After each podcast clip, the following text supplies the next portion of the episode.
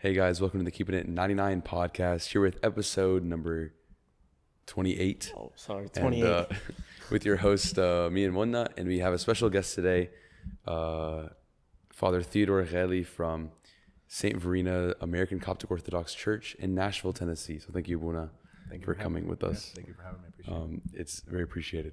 Uh, so today we're going to talk um, about like keeping youth in the church because it's an issue that we see. It's an epidemic, um, not just in the Coptic Church or in Orthodox churches, but in churches across the board in general.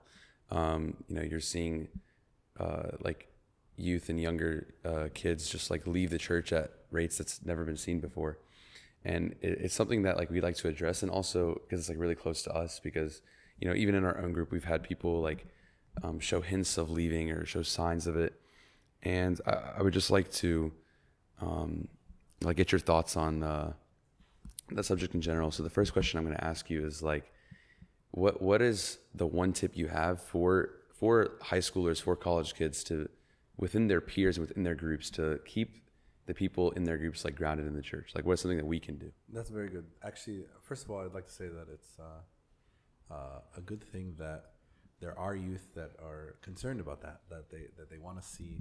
Uh, they hate to see their peers. They hate to see their their friends. They hate to see even you know their colleagues in school or work or wherever the case may be that are kind of falling away from the church. Um, so that's one. That's actually a great first step. That there are people who actually care about the problem.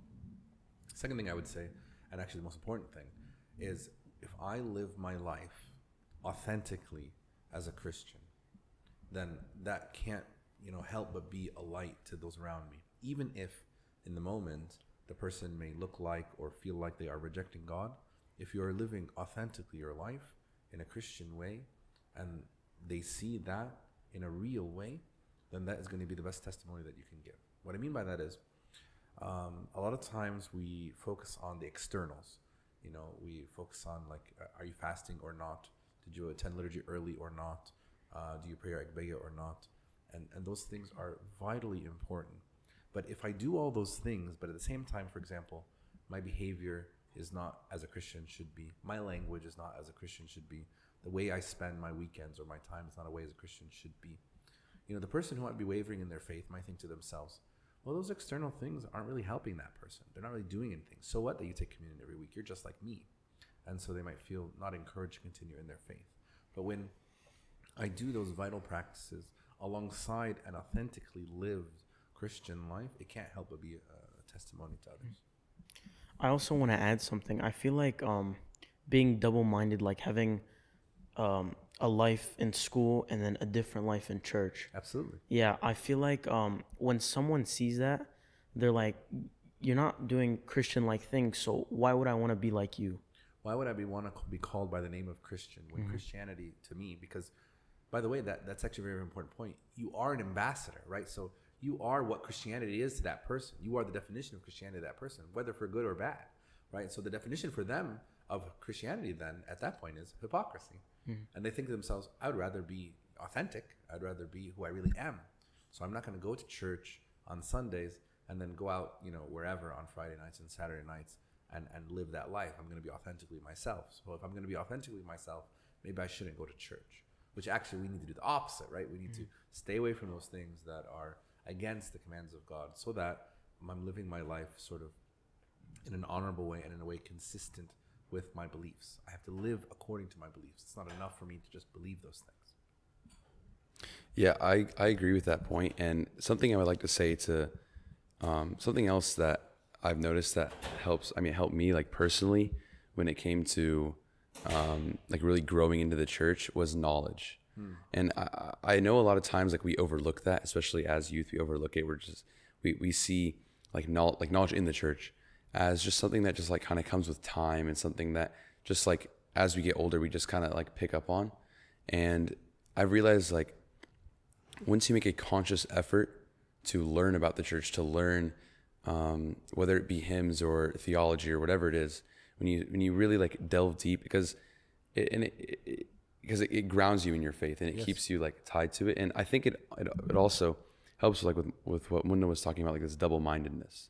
Yeah, actually, you know, having knowledge of, of what I like to call like the why uh, really uh, helps me to continue and to persevere in the thing. So what I mean by that, for example, is I want to know what am I doing in liturgy? Why am I there?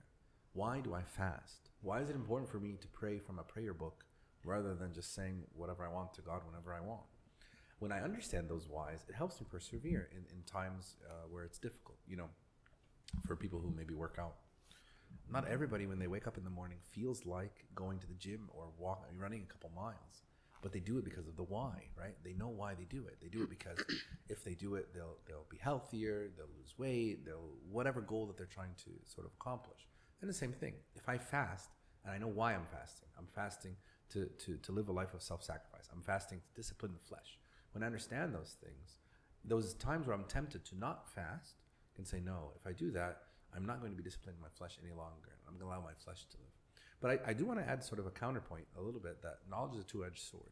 What I mean by that is, for those who maybe, for whatever reason, strayed from the church or during that sort of critical period of time, were not able to get that sort of knowledge, that can feel sometimes to those as like a gate preventing them from coming back to the church. Like I don't know the rules. I don't know the way. I don't know what how to how it works. I don't know the things that seem to be sort of understood among those who are maybe uh, remained faithful. And so we we as part of the church need to sort of create a path for those kind of people and welcome them and be okay understanding like yeah you know what you didn't get this sort of essential knowledge and now you need it so I, I don't want to sort of you know how St. Paul says knowledge puffs up and so sometimes when we know all of these things say, oh, you don't know that we're supposed to be fasting now, or how to fast, or you don't know that like you know liturgy starts here, or this is the liturgy of the word, and this is the liturgy of the believers. When you talk that way and you act that way to people, that can be such a big barrier of someone who might be just has a spark of repentance, and we might be quenching that spark if we're not careful. And I think like um, this goes back to like what you said um, about like like being like allowing creating a like a environment that lets those people like learn and like like pick up on the essential knowledge that they almost missed out on. And it really goes with like what st paul said when he was like to jews i was a jew to greeks i was a greek. And i think um like taking that like mindset and applying it to like today to yes. applying it to like the present world like how would you see like that happening? Well so you know when you when you're saying like to, to the Jews I was a Jew and to the to the Greeks I was a Greek, like on the one hand, I would never say to you that I should, you know, fall into or do the things that the, the people that are sinning are doing in order to sort of make them feel welcome. That that's never the case. Sin is never something that I would be acceptable for, for my life. I should be working on avoiding sin. But at the same time, imagine if you had someone outside of the Coptic faith. Someone just came right from the street and they're like and they're like and we wanted to share a meal with you, and you were fasting. How would you explain to them fasting? You'd explain to them knowing they don't know, so you'd be loving about them not knowing, and and sort of gracious to to explain to them. And sometimes we skip that with with those people that are of our own faith because we assume, well, you should know this, or you should have known this. We need to remove that spirit from our from ourselves and just simply, you know, when people come and, and, and are and sincerely, authentically asking for questions, uh, we need to sincerely give them answers in a loving and a compassionate way rather than sort of a, a know-it-all and a, and a, knowledge puffed up sort of way. Yeah and i think um, I, I, agree with that and i also think like even within ourselves even people who have grown up in the church and have um, developed through um, it, like uh, like going back to the point of like the double-mindedness or like the hypocrisy it's like because we have to obtain knowledge as well. Like we can't just pick up on the knowledge. We have to, especially in the world we live in now, and in the play. It's not going to come automatically. Exactly. Mm-hmm. We have to go and seek the knowledge. We have to go put the effort in. Absolutely. And you I, know, yeah. I'm sorry to interrupt you, but one of the things that you know I hear a lot from youth and adults say, like for example, I read the scripture and I don't understand it, or I attend liturgy and I don't know what's going on. And if you were like for in your in your career or something, and and you didn't understand something, and it was vital for you to do your job, you would learn what it is that you need to do so that you can do it well. For me to throw up my hands and say, "Well, I don't understand Scripture," when we are at the peak, maximum ever in the history of the world, resources for knowledge, ways for me to learn. You know, there are a million sermons, a million podcasts, a million books, a million ways for me to learn about scripture. And so like I, I, I don't have an excuse to say, well, I, I you know, it's too confusing for me. It, you know, that, that can't be an excuse. Sorry. Um, I also like like you said, um, the you have to go and seek the knowledge. Like you have to, you have to go out there. Like if you ask me a year ago if I knew anything about the liturgy, I would say no because like I don't focus. Like I didn't focus because I um I didn't um I didn't understand it. But like ever since I uh, surrounded myself with people such as Isaiah and them, they they don't teach me, but they want me to grow better, to learn the liturgy and other stuff within the church. Surrounding myself with good com, you know, good company that uh, you know, just like St. Paul says, bad company, evil company corrupts good morals, and the opposite is true too, right? Good company, you know, encourages me towards holiness, towards righteousness. So it's a very important point. Yeah, and I, I'll take that point about like creating an environment, like we're like we've been saying, of like acceptance and and like it's almost like a nurturing environment, and I like to apply that to, um, like to us being like the light of the world. Sure. Obviously, as Coptic Orthodox Christians in America, there's very few of us compared to the you know population of America, Sure. and uh, I don't know how it is in Nashville, but here in Atlanta, like most of us, we don't go to school with anyone from church. Sure. So we're like kind of alone. So um, one of the questions we got from uh, our viewers was like, what are some practical steps that we can take to spread orthodoxy even if we are alone? So like in settings like that. That's a very good question. The first thing I would say is I want to take the examples from scripture and understand that it is okay to be alone. What I mean by that is many times at this age, which is very normal, but we need to fight against is we feel a need to feel accepted. I want to fit in. Actually, you know, most people that are in high school and college and things like that, the worst thing that you can do is stick out in the crowd. You don't want to stick out. You just want to be sort of part of the group. And so if I'm behaving differently, I'm eating differently, I'm acting differently, of course I'm going to stand out. But if you look back into sort of the, the history of Scripture, for example, Lot, he stuck out in Sodom and Gomorrah. Noah, he stuck out in the evil times and he was building an ark, right? Our Lord Jesus Christ himself, right? He was shunned by the vast majority of people. I need to go with the mindset that actually it's pretty normal for me if I'm going to live my life as a Christian correctly to be rejected by most and and almost welcome that. You know, it's not just words when we say blessed are those who are persecuted for righteousness' sake. Although all of us are very familiar with those words, the minute we feel any sort of persecution for righteousness' sake, even the persecution of feeling left out, feeling different, we immediately are shunned sort of our, our, who we are, right? And that's a big thing that we need to be uh, concerned about. Our Lord Jesus Christ talks about how we shouldn't be ashamed of Him, right? We, we, we have to be proud that we are followers of, of, of Christ. And so when we have that, when I have that mindset that yes, I am going to be different, I don't need to hide that, and that's okay. And what you'll see as you grow and you mature, you know, people who are like ends of college, graduating college, things like that, they start to realize, why was I pretending to be something that I wasn't just to fit in? I bet I'd rather to be my true self. But doing that from the beginning would be the best way that I could be an evangelist to those around me, being okay with being different. And like speaking from personal experience, something that um, even like since I was in middle school, something that I noticed is that um, fitting in, just like like for me, like I, I never tried to fit in. I, I thought I always thought that fitting in was kind of like giving up like who I really was, giving up um, my real identity. And sorry, for me, like being Coptic Orthodox Christian is like is really important. It's it's something that's very like I take pride in it. Sure. And I think that um, as I've become more like open and more uh, like straightforward with like who I am and what I really believe in, um, like you notice the people around you, like it, it- the people that are important in your life and the people that matter and whose opinions that actually like hold value. Those are the people that are always They'll gonna respect it and support Yeah. you, even if they don't agree. They respect. They they report. They, they, think about it this way: people who are around you who are um, trying to convince you to do things contrary to the gospel, they're proud.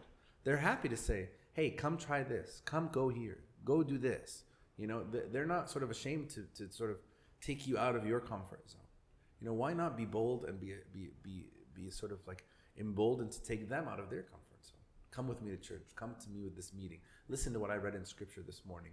Listen to what I, you know, felt God was speaking on my heart uh, in prayer. You know, I can, I can do those same things. And I like to go to the next question we have, which is like, like just like you're saying, like to do these small tasks. But a lot of times, I know even me personally, like we feel shy as a, as a youth. We feel shy to come up to these people. We sh- we feel shy, not even just with people that are outside the church, but even people within the church. We feel uncomfortable talking about um, these spiritual things. And I mean, there's many examples like I can I can think of right now of like even recently where we'll be having like we'll be talking about something spiritual or theological or something of that sort, and there's always people trying to like end the conversation. So how do we like find that confidence to speak up and kind of like continue to speak even if there's people trying to silence us? Well, uh, again, you know, I think the answer to this is going to be very similar. When I'm sort of living my life in a way of towards holiness, I cannot help but speak about it. What I mean by that is, like when you go to the movies and you see a movie you really like, you know, or like, uh, like for example, I really like Star Wars. So when, when Star Wars when they would come out with a new series or something like that, I talk about it with my friends. Hey, did you see the new Obi Wan series? Did you see what Darth Vader did? That was really cool, right? I can't help but doing that because it's my area of interest. Okay, my area of interest, my first and foremost primary area of interest should be Christ who died for me, right? And so I can't help but tell you, you know, oh my gosh, listen to what happened in, in liturgy yesterday. Like the, the sermon was so nice. Listen to what Abuna said. It was beautiful. Or I was, you know, I was re- listening to this sermon on a podcast and it was it was really really nice and I, and it really touched me. Or I was reading my scriptures last night or this morning and this word I, you know, I never noticed how how Christ did this or said this or how God uh, acted this way with the people and it was really uh, amazing to me.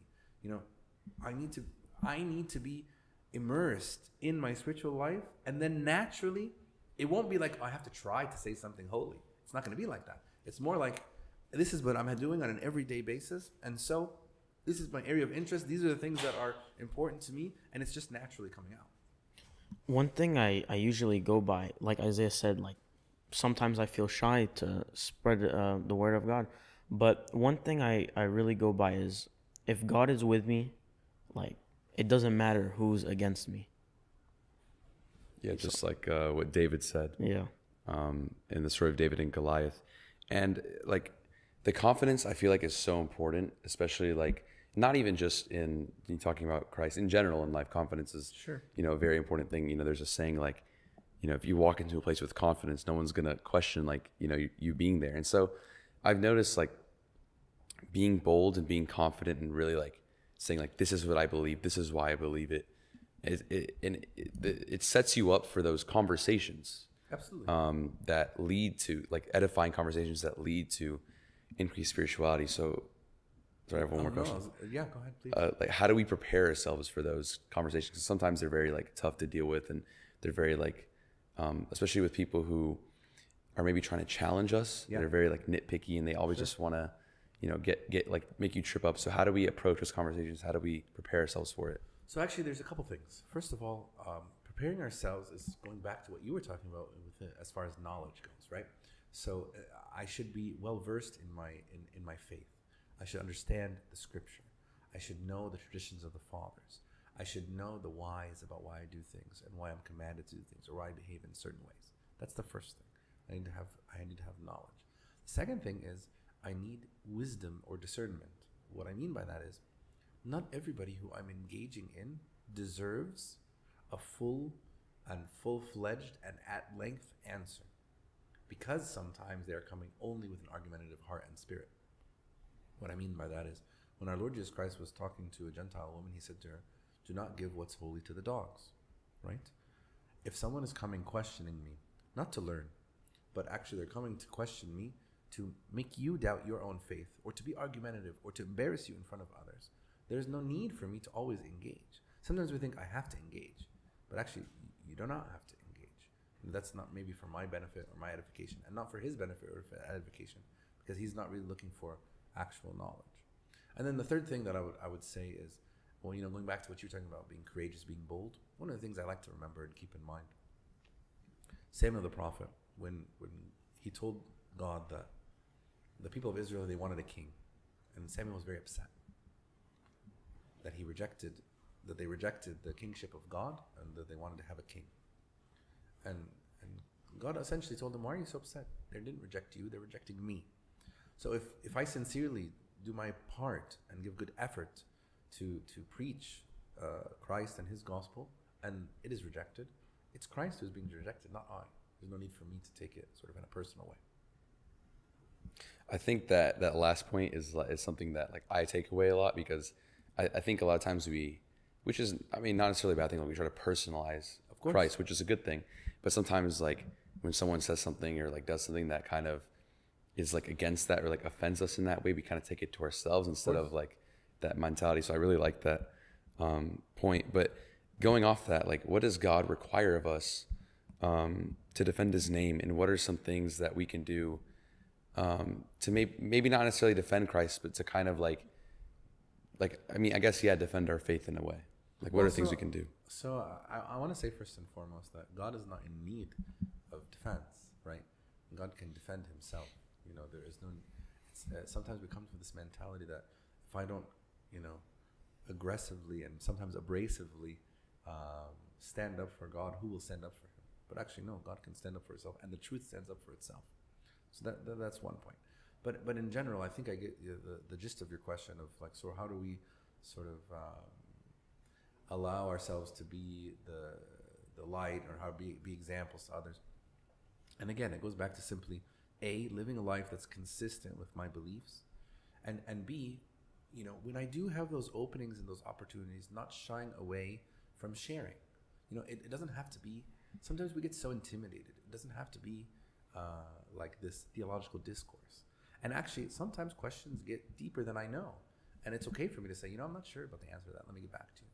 Let me figure that out.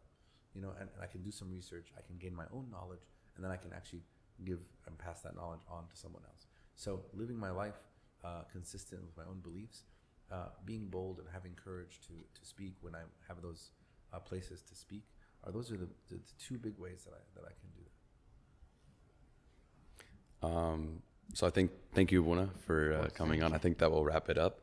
Um, so just like in, in a summary, kind of um, like keeping you know your peers in the church, just living the life of Christ, and um, just like kind of like being there for them and allowing them to be nurtured in that environment where they can obtain knowledge. And when it comes to spreading orthodoxy, also live the life of Christ.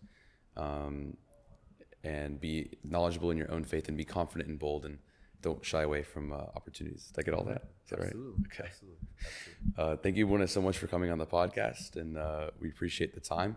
And if you guys like this episode, please like and comment, subscribe, and share it to uh, anyone that you think might enjoy it. So thank you, Wuna. Thank you so much.